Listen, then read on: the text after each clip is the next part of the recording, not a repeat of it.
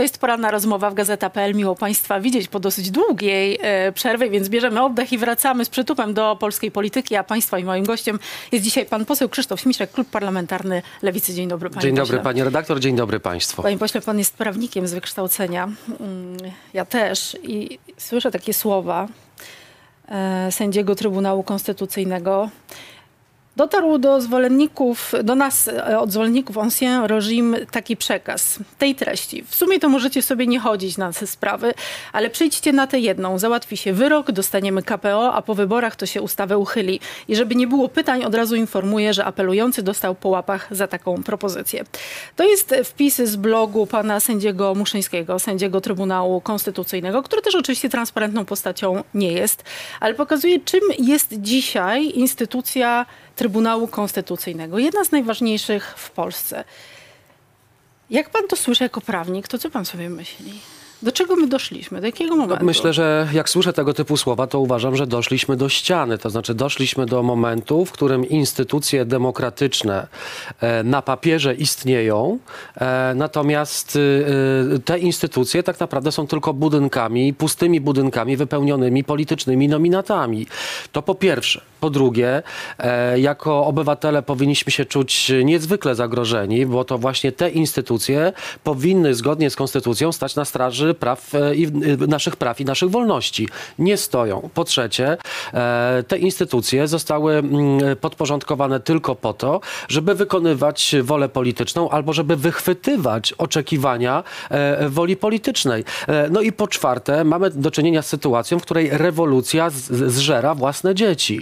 Bo Kaczyński przejmując Trybunał Konstytucyjny w 2015-16 roku razem z Prawem i Sprawiedliwością, myśleli, że e, stworzą idealny, perfekcyjny mechanizm, który będzie działał jak ze- szwajcarski zegarek, mechanizm połączonych ze sobą podporządkowanych instytucji, które będą żyrowały decyzje władzy. Okazuje się, że wo- rewolucja zżera własne dzieci i Kaczyński dzisiaj musi robić kolejną rewolucję w Trybunale Konstytucyjnym, bo okazuje się, że nieprzygotowane miernoty prawnicze em, e, pokłóciły się nie o prawo.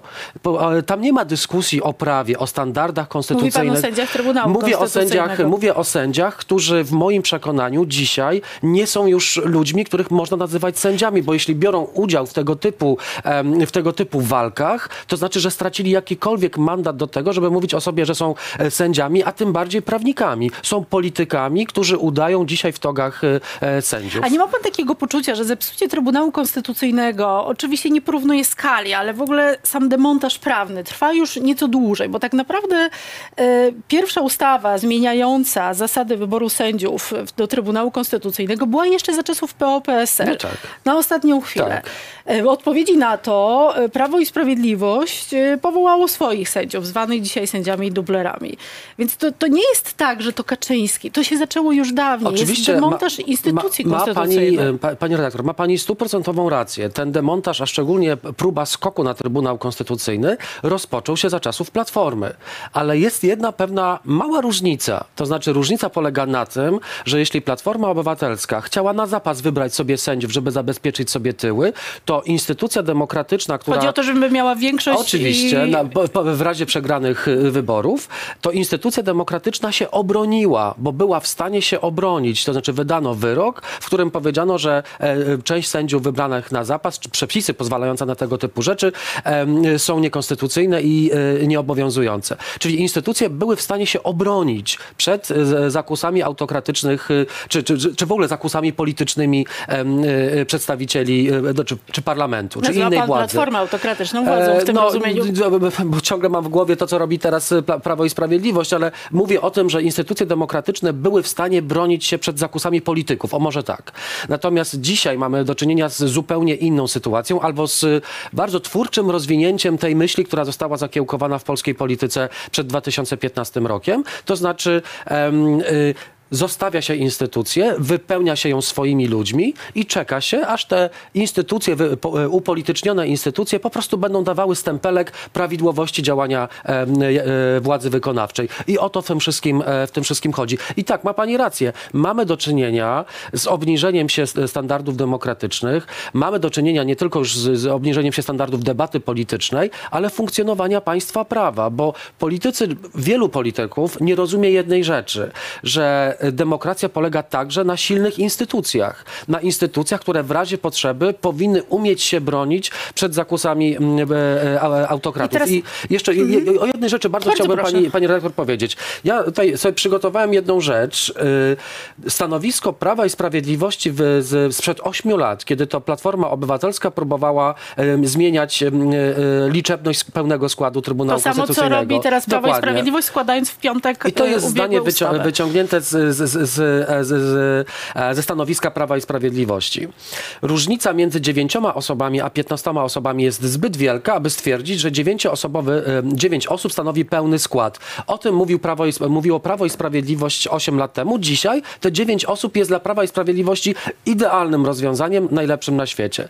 Pani redaktor, ja... I w uzasadnieniu do ustawy, dodajmy, Prawo i Sprawiedliwość argumentuje, że ta zmiana do ustawy, którą do projektu, który złożyło Prawo i Sprawiedliwość w piątek, ma usprawnić pracę parlam- y, Trybunału. No i to jest właśnie upadek państwa prawa, bo y, prawa nie przyjmuje się, czy przepisów prawa nie przyjmuje się po to, żeby rozwiązać konkretny jednostkowy przypad, y, przykład, przykład y, czy, czy przypadek kłótni e, e, w jakiejś instytucji, czy jakiś konkretny, konkretny problem. Prawo powinno być generalne i abstrakcyjne, tak żeby mu, można było go, je zastosować do różnych sytuacji. Natomiast mamy dzisiaj absolutnie do czynienia z y, ręczną próbą sterowania y, y, działania tego już pseudo-trybunału konstytucyjnego, tymi resztkami Trybunału Konstytucyjnego i mamy do czynienia z sytuacją, w której Kaczyńskiemu po prostu pali się pod siedzeniem i musi po prostu to zrobić. E, musi e, e, tak zarządzić tym swoim, tą swo, swoją zbuntowaną ferajną w Trybunale Konstytucyjnym, żeby móc pobiec minutę później do Brukseli, pokazać komisarzom w Komisji Europejskiej, mamy to, możecie odkręcić kurek ale z w pieniędzmi. zasadzie, w zasadzie m, p- pytanie właśnie po co y, jest ten manewr wykonywany, bo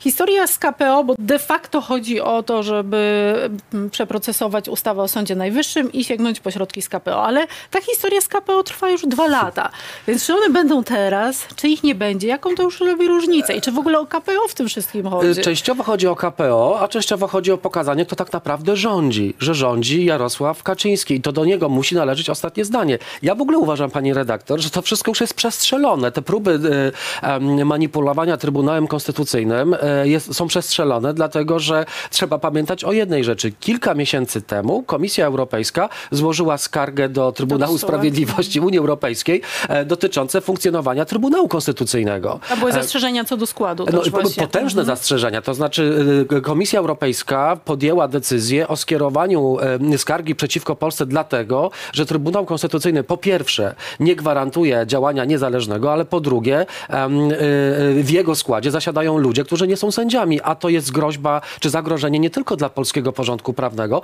ale dla europejskiego porządku prawnego. Tym bardziej, że to ten sam Trybunał Konstytucyjny przyjmuje no, pseudo-wyroki, które mówią, że część traktatów w Polsce nie obowiązuje. Więc moim zdaniem to jest jakaś desperacka próba mm, dyscyplinowania tych, tych, tych, tych pozostałości po Trybunale A Konstytucyjnym, ma pan, ale... ma pan poczucie, że to są negocjacje list wyborczych, bo tam jest część Ale osób oczywiście, mamy- mamy- z Mateuszem Morawieckim, część ze Zbigniewem Ziobrą. Mamy przekopiowanie kon, konfliktu w e, koalicji rządzącej e, na, e, na sytuację w Trybunale Konstytucyjnym. To znaczy mamy tam frakcje w Trybunale Konstytucyjnym, frakcje, frakcyjki, kół, kółka, koła, kółeczka różnych e, politycznych wpływów i oni wszyscy po prostu podgryzają sobie aorty.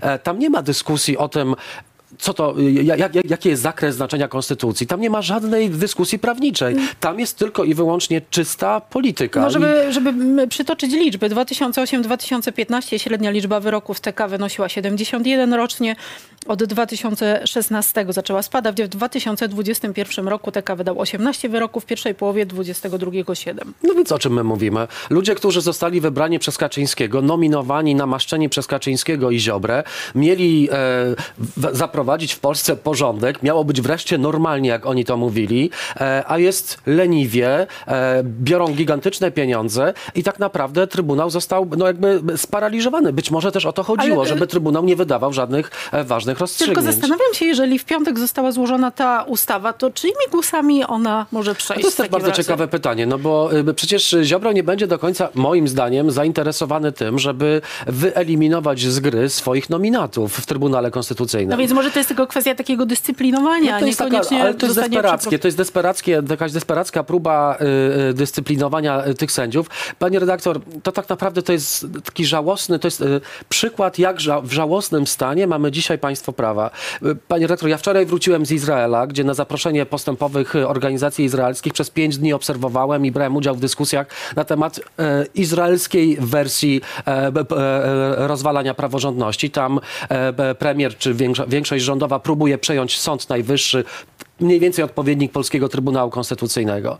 Wie pani, i to było dla mnie i smutne, i porażające. Jako polski patriota, prawnik, e, o- osoba za, zaangażowana w obronę praworządności, jak stałem w tłumie w Tel Awiwie 200 tysięcy ludzi, którzy w sobotę demonstrowali za praworządnością i ten 200 tysięczny tłum krzyczał e, Jarif Lewin Pozelopolin, czyli Jarif Lewin, nazwisko e, ministra sprawiedliwości e, izraelskiego, to nie jest Polska. I wie pani, z jednej strony czuję, y, no serce rośnie, że są narody na świecie, które tak tłumnie bronią swoich demokratycznych wartości, a z drugiej strony człowiek chce się zapaść pod ziemię, jak widzi, jak jesteśmy oceniani, jak stan naszej demokracji oceniany, oceniany jest przez, przez inne kraje. Zresztą chyba jeden z członków rządu e, obecnego nawet przyznał, że doradzano. No tak, kieszonkowi autokraci zawsze ze sobą e, utrzymują bliskie relacje i się nawzajem e, inspirują. No dobrze, ale to teraz, panie pośle, skoro ustaliliśmy, że no, w zasadzie psucie Trybunału zaczęło się już na, na końcówce rządów Platformy Obywatelskiej, mm, to teraz pytanie, w jaki sposób państwo, gdyby przejęli władzę jako opozycja, chcieliby przywrócić, praworządność w Trybunale, co, co należałoby zrobić z tą No, instytucją? zrobić trzeba bardzo wiele, natomiast y, trzeba pamiętać też, że obiecując pewne rzeczy, trzeba też zachować zdrowy rozsądek i trzeba trzymać się e, możliwości, które no przewiduje bo konstytucja. praworządności nie da się przywrócić bezprawie. Ja słyszałem już takie wypowiedzi niektórych z opozycji, że w 30 dni przywrócimy y, e, praworządność albo jedną ustawą przywrócimy w Polsce konstytucyjny porządek. Nie, tak się nie wydarzy.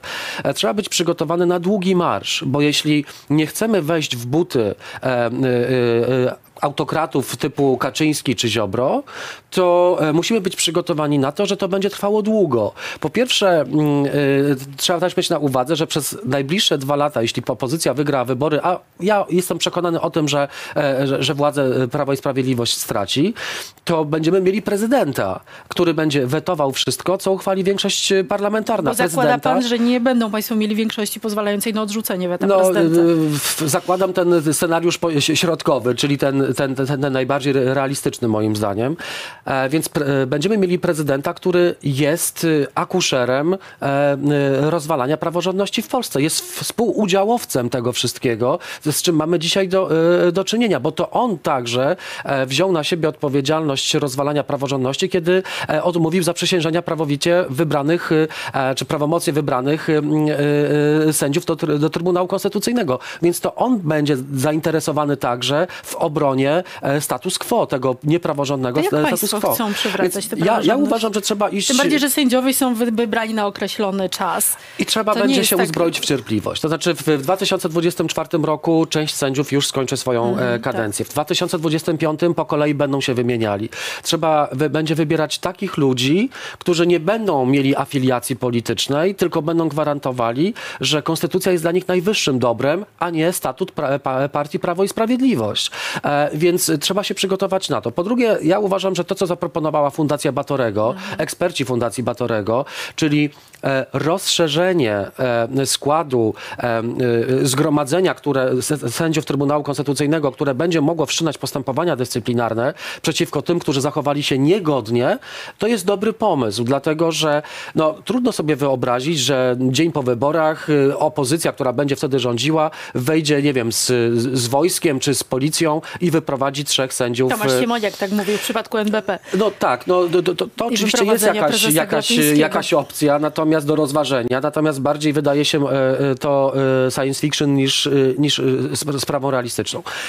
Więc trzeba będzie oddać w ręce sędziów postępowanie dyscyplinarne po to, żeby wyeliminować zgodnie z literą prawa tych, którzy tam nie powinni siedzieć. No pani redaktor, gdybym ja nagle panią poprosił, żeby pani się przesiadła na moje miejsce, a ja siadłem na pani miejscu i zaczął z panią robić wywiad, to prawdopodobnie byłaby pani zdziwiona, a potem wezwałaby pani ochronę, żeby mnie wyprowadzić, bo to nie jest moje miejsce. Więc tak samo jest z, z Trybunałem Konstytucyjnym. No goście, którzy tam siedzą po prostu, założyli sobie togi i udają sędziów, więc trzeba ich po prostu z tego budynku wyprowadzić, żeby nie było więcej obciachu i wstydu dla państwa prawa. To powiedzmy też, że Forum Legislacji przy Fundacji Batorego opracowało cały pakiet e, No tak, mamy też porozumienie dla praworządności, Tak, ustawę podpisaną przez większość klubów e, opozycyjnych, także przez Wolne Sądy, Justicję i wiele innych, e, wiele innych organizacji praworządnościowych, które też dotykają tego grzechu pierworodnego, jakim jest na przykład działalność e, Krajowej Rady Sądownictwa. No, tej roboty e, do, dotyczącej naprawiania praworządności jest cała masa i to jest robota na lata, a nie na jedną ustawę czy na jeden miesiąc. No dobrze, to w takim razie jak idą rozmowy na opozycji, panie pośle? No, idą dobrze. Ja uważam, że dzisiaj klaruje się już nam scena y, polityczna, opozycyjna, Czyli przedwyborcza. Prawdopodobnie będą to trzy listy, aczkolwiek y, i będziemy to powtarzali jako lewica do zamknięcia list wyborczych, do złożenia tych list w, w Państwowej Komisji Wyborczej, że my jesteśmy otwarci dalej na jedną listę, na tę rozmowę. No, powtarzamy to zawsze. E, do tanga trzeba czworga. Widać, że dwójka z tej czwórki już się dogadała, czyli PSL i Polska 2050. Y, Platforma nie chce koalicji z lewicą, zresztą my też nie jesteśmy zwolennikiem tylko i wyłącznie tej koalicji y, Platforma-Lewica, więc wydaje się, że te trzy listy, poważne listy, odpowiadają na zapotrzebowanie zróżnicowanych To wyborców wciąż mnie opozycji. zaskakuje, że państwo nie chcą razem pójść do wyborów, a jednak stworzył razem rząd. Tak, tak będzie, panie redaktor. I dlatego Lewica już miesiąc temu wysłała do wszystkich y, liderów opozycyjnych y, list, pismo, prośbę o to, żeby jak najszybciej się spotkać i jak najszybciej pokazać y, e, wyborcom opozycji, że pomimo tego, że idziemy w trzech blokach, co jest, ja, ja zresztą uważam, że to jest optymalny wariant, bo jesteśmy bardzo różni na opozycji, od centrokonserwatystów po e, liberałów prze, przez lewicę, a, a nawet bardzo taką A nie uważa pan, radykalną że, lewicę. że, że, że koalicja Hołowni z PSL-em to jest jednak taki dosyć egzotyczny y, sojusz? Ja nie chcę oceniać publicznie działań moich kolegów i koleżanek z opozycji. Powiedzieliśmy sobie na lewicy, że my nie ubierzemy udziału w krytykowaniu się nawzajem. To, że nie jestem w Platformie oznacza, że nie jestem zwolennikiem w 100% wszystkiego, co robi Platforma, tak jak nie jestem w PSL-u czy e, w Polsce 2050, bo mam inne poglądy albo część innych poglądów, które są ważne dla mnie i dla moich wyborców. Natomiast wiem jedno, że e, pan Donald Tusk, pan Szymon Koło- Hołownia, pan Władysław Kosiniak-Kamysz powinni jak najszybciej odpowiedzieć na list Roberta Biedronia i e, Włodzimierza Czarzastego i dać sygnał jak najszybciej naszym wyborcom, że e, dzień po wyborach siadamy do stołu i tworzymy razem rząd. Pa- To nam da e, nadzieję, to nam da energię i to nam da motywację, przede wszystkim wyborcom da motywację do tego, żeby zagłosować na którąś z, z opozycyjnych partii. Jest lista wspólnych spraw y, Hołowni i Kośniaka-Kamysza. Pan namawiał też do podpisania paktu o rządzeniu. Czy państwo w ogóle spotykają się w takich y, rozmowach y, merytorycznych, już programowych, dyskutują? Czy to w ogóle się dzieje, czy to jest raczej y, punktowe i To doraźne? się działo, e, to się działo częściej jeszcze kilka e, miesięcy temu. Mieliśmy wspólne zespoły programowe. Dziś, co wydaje mi się też w pewnym sensie naturalne, e, jest 5,5 miesiąca do wyborów, czy 5 miesięcy do wyborów. E, To oznacza, że dzisiaj każda z partii jakby zajmuje się na chwilę y, sobą po to, żeby zawrzeć szeregi i nie wydaje mi się to niczym nadzwyczajnym. Dzisiaj tak naprawdę lewica zajmuje się lewicą, platforma, platformą i tak dalej, i tak dalej. Natomiast nie wyobrażam sobie, żeby na przykład w czerwcu, e, bo to już będzie ostatni dzwonek moim zdaniem, em, nie pokazać jedności na opozycji w tym sensie, że jesteśmy zdeterminowani Wspólna konwencja, do- bo Prawo i Sprawiedliwość już organizuje w ciągu ja nie wiem, czy dni. jest potrzebna wspólna konwencja. Wystarczy jeden sygnał, wystarczy czy konferencja prasowa, gdzie Tusk z Biedroniem, Czarzastym, Hołownią i Kosiniakiem pokażą, tak, jesteśmy gotowi, e, głosujcie na najlepszego z nas, natomiast dzień po wyborach tworzymy razem rząd i musimy zająć się najważniejszymi kwestiami. A tych kwestii jest dużo. Jest praworządność, jest, są pieniądze z KPO, jest kwestia pozyskiwania pieniędzy z, e, z, z Unii Europejskiej, jest kwestia e, wynagradzania pracowników jak w pan- samorządach, są sądy. No, Jak rozmawialiśmy o Trybunale Konstytucyjnym, pan wspomniał o KPO. Pana zdaniem PiS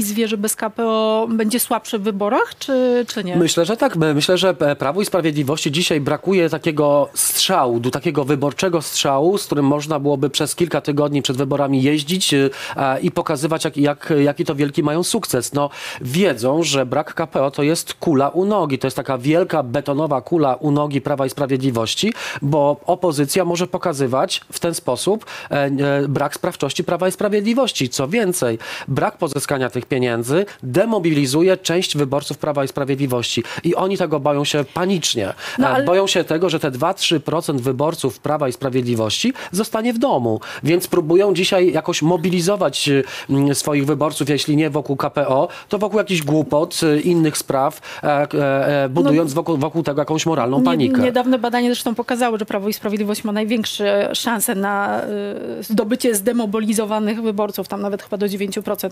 Ale na dzisiaj, jeśli chodzi o sondaż United Service dla y, WP, y, na partię Kaczyńskiego chce głosować 32%, to leciutki spadek, ale Koalicja Obywatelska ledwo 24%, Polska 2050, PSL 14 do 15, tutaj lekki wzrost, Lewica około 9%. Mają Państwo jeszcze jakiś potencjał, czy uważa Pan, że Nie, oczywiście, jest... że mamy potencjał i jakby tutaj nie, nie, i przestrzegam wszystkich kolegów i wszystkie koleżanki z opozycji. Nie chodzi o to, żeby mieszać w opozycyjnym e, wyborczym kotle, bo to, czy Platforma będzie miała dwa więcej procent, czy e, Lewica będzie miała 3% więcej czy mniej, tak naprawdę e, to jest wszystko w, w zakresie tych, tej samej puli wyborców. Chodzi o to, żeby zje, zrobić dwie rzeczy. Zdemobilizować kilka procent wyborców, tych korowych wyborców, czy wyborców wahających się em, Prawa i Sprawiedliwości i z tych 9 czy tam 12% jeszcze niezdecydowanych uszczknąć ze 2-3% y, Bo em, dzisiaj e, ten głosu. wynik daje Państwu 231 mandatów, dokładnie. No tak, no 231 to jest, no oczywiście to nie jest marzenie. Marzeniem Wszyscy byłoby będą pewnie... musieli być obecni No oczywiście, plus, plus widzimy jakie, jak, z jaką patologią wiąże się e, większość 231 głosów w przypadku Prawa i Sprawiedliwości. Natomiast, y, tak jak mówię, najważniejsze jest to, żeby się nie podgryzać. Najważniejsze jest to i na szczęście się to już zaczęło dziać. Jakby daliśmy sobie spokój na opozycji z, y, z kopaniem się po kostkach i e, walczymy, gryziemy trawę i próbujemy e, uszknąć trochę z tego tortu niezdecydowanych. Bo Prawo i Sprawiedliwość otrzymałoby 179 mandatów, te 231 daje takie bezpieczne głosowanie. Nawet gdyby głosowało z Konfederacją, to jest 49 posłów. Czyli brakuje, Wszystko, czyli- wszystko się waży tutaj. Wszystko się waży i każde słowo jest ważne i każdy gest jest ważny i przestrzegam każdego na opozycji, żeby nie był zadufany w sobie, żeby nie, dał, nie dawał się ponieść emocjom i żeby nie zaczął robić swojej kampanii wyborczej kosztem innych partii A dzisiaj ktoś opozycyjnych. robi Pana zdaniem? Myślę, że nie, ale jest wielka pokusa, już gotuje się pod powierzchnią wielu, u wielu liderów, e, żeby nie oszczędzić sobie krytycznych słów wo- wobec kolegów i koleżanek, z którymi dzień po wyborach mamy robić, mamy robić rząd. Kogo widziałby Pan w takim razie jako ministra sprawiedliwości w rządzie opozycji? Dla ułatwienia dodam, że może Pan trzy nazwiska podać. E, Wie pani co, nie, nie chciałbym Ja e, wiem, mówić... politycy e, zawsze unikają nie, no, personaliów, ale- ja uważam, że to jest bardzo uczciwe, żeby powiedzieć. E, pani, nie, ja, ja, ja się nie dam namówić, pani redaktor. Ja e, kilka lat temu tak robiłem i e, to nie jest dobre. Nie uważam, że to byłoby dobre e, rozwiązanie. Mamy, ja, ja chciałbym tylko zapytać naszych widzów, kogo oni widzą w tej roli? Moim zdaniem są politycy i w Lewicy, i w Platformie, i w, w PSL-u, e, którzy przez ostatnie cztery lata pokazali, e, że potrafią walczyć o kwestie sprawiedliwości, że znają się na rzeczy, że mają, mają takie wyczulone ucho nie tylko na kwestie praworządności, bo wymiar sprawiedliwości to nie jest tylko praworządność, konstytucja i Trybunał Konstytucyjny. To są te 10 tysięcy, to jest te 10 tysięcy sędziów, którzy w sądzie rejonowym w Gliwicach, Stalowej Woli czy Świdnicy orzekają w naszych codziennych sprawach. I, e, a to są też dziesiątki tysięcy pracowników sądów i prokuratur, którzy dzisiaj zarabiają psie pieniądze, e, na których wisi cały wymiar sprawiedliwości, a którzy noszą takie czapki niewidki, bo nikt ich nie widzi, nikt nie widzi ich potrzeb. Ale były pan, Więc- rozumiem, roz, za rozdzieleniem e, funkcji prokuratora. Zdecydowanie. Myśmy jako Lewica już złożyli przecież taki projekt ustawy kilka lat temu w Sejmie, bo uważam, że połączenie stanowiska prokuratora generalnego i ministra sprawiedliwości rodzi gigantyczne patologie i rodzi także em, taką pokusę upolityczniania działań prokuratury, która zamienia, zamieniła się dzisiaj pod rządami Ziobry w zbrojne ramię partyjki Solidarna, Suwerenna Polska, a nie, e, e, nie jest już takim e, głównym bezpiecznikiem dla demokracji i dla praw człowieka. Kończąc, kończąc temat wokół spraw prawnych, pan jest w parlamentarnym zespole wprowadzenia edukacji prawnej w szkołach. Od 2020 roku ani razu się nie spotkał ten zespół. Tak, to prawda. Żałuję. Zapisałem się do tego zespołu, licząc, że będzie on lepiej działał. Ja nie, nie, nie, nie, byłem inicjatorem tego, tego zespołu. No mam nadzieję, że w przyszłej kadencji y, jakoś lepiej zacznie działać. No dobrze, to przechodząc jeszcze do kwestii programowych. Fit for 55. Konfederacja mówi, że to religia klimatyzmu. Lewica bardzo mocno obstaje przy tym e, projekcie, który no, wprowadza bardzo duże obciążenia dla polskiej gospodarki. Czy nie uważają Państwo, że to jest trochę za daleko dzisiaj, żeby przy trudnej sytuacji gospodarczej, żeby przy bardzo wysokiej inflacji jeszcze dokładać e, takie obciążenia finansowe Polaków, jakie niesie ze sobą, bo niesie Fit for 55? E, Jedna bardzo ważna rzecz. E, Lewica nigdy nie zgodzi się na takie rozwiązania, które będą wprowadzały bardzo pożądane, konieczne i absolutnie koniecznie, konieczne rozwiązania dotyczące ochrony klimatu, jeśli w tym samym e, czasie nie będzie rozwiązań dotyczących sprawiedliwej transformacji energetycznej. I, No ale e, już Państwo się zgodzili. ale zgodziliśmy się dlatego, że w, w, w tym pakiecie Fit for 55 jest także społeczny, klima, społeczny fundusz klimatyczny. To są setki miliardów euro, nie złotych, miliardów euro.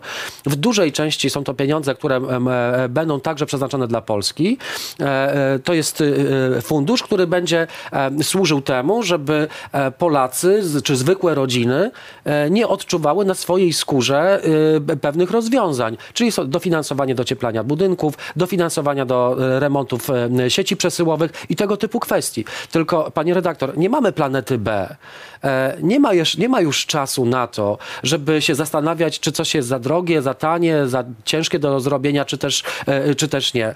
Dzisiaj mamy sytuację, w której e, temperatura na naszej, w naszej planecie rośnie i jeśli za 50 lat no dobrze, za 30 lat spotkamy się w tym studiu jeszcze raz, y, daj nam wszystkim, Panie Boże, tyle, tyle lat życia, to, e, to chciałbym, żebyśmy y, się spotkali w, normalnym, e, w normalnych okolicznościach, a nie w jakimś betonowym bunkrze pod ziemią, żeby przetrwać. Więc y, tutaj trzeba działać. Nie ma już czasu na, ochron- na, na, na przesuwanie tej daty ochrony klimatu, tylko i to jest bardzo ciekawe. E, dzisiaj Prawo i Sprawiedliwość mniej się przejmuje tymi zdaniami Konfederacji, która jest ciągle dla mnie mm, kimś no, marginalnym, jeśli chodzi o tę dyskusję.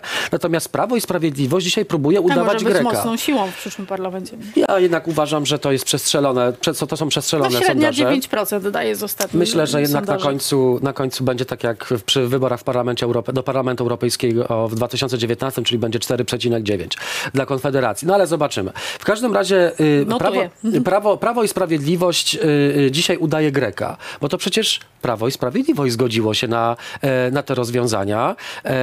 Dzisiaj rozdzierają szaty i, będą, i pani minister Moskwa mówi, że będzie weto, będzie sprzeciw na, na, na Radzie. Znaczy pan premier Morawiecki na Radzie Europejskiej się A, zgodził, w właśnie, parlamencie tak. zagłosowano przeciw. No tak, a teraz będą mówili, że, y, że będą przeciw, chociaż tak to już teraz będzie obowiązywała zasada Ale większości. mówiąc uczciwie, Niemcy też trochę zmienili stanowisko, jeśli chodzi o Fit for 55. Dlatego zastanawiam się, czy, czy dzisiaj to jest czas, żeby się upierać przy tego typu rozwiązaniach, bo te cele są bardzo ambitne i Cele są ambitne, bo... a bo, obciążą nasze portfele. bo, No tak, ale sprawa jest y, życia i śmierci. No dobrze, to panie pośle, w takim razie mam w kontekście właśnie sprawy życia i śmierci i ochrony środowiska pytanie od e, naszego widza, który ma nick na Twitterze Ostatnia Prosta i pyta, pani redaktor, mam prośbę, czy może pani zapytać w takim razie pana, pana posła, ile jego loty wyemitowały CO2 w 2021 roku? 41 lotów krajowych. Tak, no nie jestem rekordzistą. Są tacy, którzy latają po 200 No, razy, więc jestem, jestem niżej tej, jestem w tej... w Trochę tej w sprzeczności z tymi celami E, klimatycznymi. No, pani redaktor, no możemy, możemy o tym rozmawiać długo.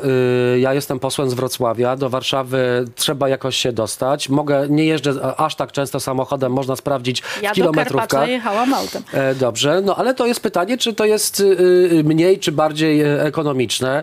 Połączenia kolejowe z Wrocławiem są słabe, to jest ponad 4 godziny drogi. Czasami trzeba być na miejscu szybko. Dzisiaj też muszę być we Wrocławiu o godzinie 14, więc y, tak, tak wygląda życie parlamentarzysty, więc ja nie zamierzam się e, tłumaczyć z tego, że wykonuję swoje obowiązki Nie, w to moim, jest pytanie od e, widza, w moim, e, w, w, moim, w w moim okręgu wyborczym. Jestem tam często, jestem aktywnym posłem, więc y, y, no tak, no oczywiście mogę jechać na rowerze, ale to zajmie, zajmie No trochę to może, dłużej. To może nie polecamy na taką Tak. odległość, ale może warto rozważyć, biorąc pod uwagę właśnie religię klimatyzmu, którą zarzuca państwu Konfederacja. E, Panie pośle, na koniec chciałam zapytać, ponieważ e, widzimy bardzo dużo, e, oczywiście przed rocznicą, widzimy bardzo dużo prowokacji e, rosyjskich i także bardzo niebezpieczne historie związane z zbliżaniem się do, do, do polskiego lotnictwa. Czy, mm, czy pana zdaniem ambasador Rosji powinien zostać już uznany jako persona non grata, czy byłoby to nierozsądne działanie? Mnie się wydaje, że już nad, nadszedł ten czas. To znaczy daliśmy sobie jako Polska i Rosja, właściwie jako Polska yy,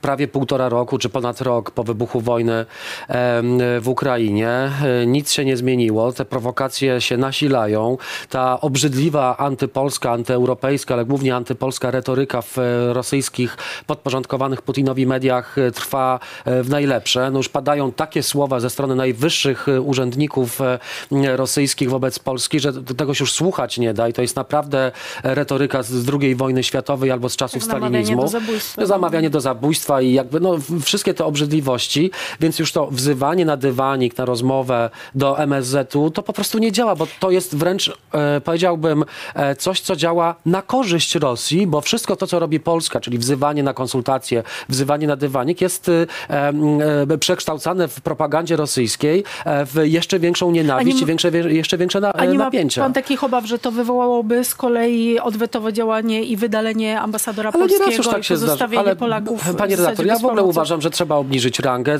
Ja oczywiście w, w, oczywistym jest, że jako retorsja to będzie wyrzucenie polskiego ambasadora z, z, z Rosji, natomiast pozostawienie urzędników dyplomatycznych niższego szczebla. Tak często się dzieje, albo czasami tak się dzieje, że nie ma ambasadora w kraju, tylko jest jakiś atasze, czy, czy, czy, czy jakiś wiceambasador pełni, pełni te, e, te funkcje. Ale, e, Ale dzisiaj... wiele innych krajów zachodnich też nie poczyniło takiego Tak, ruchu. y, ale wydaje mi się, że Polska, jeśli kreuje się zresztą słusznie na adwokata interesów Ukrainy e, i taki, e, taką awangardę tych działań e, e, proukraińskich, powinna także dawać przykład. To znaczy nie działają już zwykłe dyp- dyplomatyczne zabiegi. Nie działa już upominanie, nie działa już jakaś miękka dyplomacja, nie działają już groźby wzywania na dywanik, e, więc uważam, że przyszedł czas na to, żeby powiedzieć panu ambasadorowi do widzenia, bo zbliża się 9 maja, to jest jutro i zobaczymy, co, jakie cyrki będą, będą się działy w Warszawie przy pomniku na cmentarzu żołnierzy radzieckich, a nawet albo w Gdańsku ró- równie, e, e, równie podobne sceny przecież miały miejsce, e, odstawiał je konsul, konsul rosyjski, więc e, wydaje się, że przyszedł czas powiedzieć e, do widzenia i obniżyć rangę dyplomatów którzy, rosyjskich, którzy są w Polsce. Krzysztof Śmiszek, Klub Parlamentarny Lewicy. Bardzo dziękuję panie pośle. Dziękuję. Był państwa i moim gościem. Ja życzę państwu dobrego dnia. Widzimy się jutro. Do zobaczenia.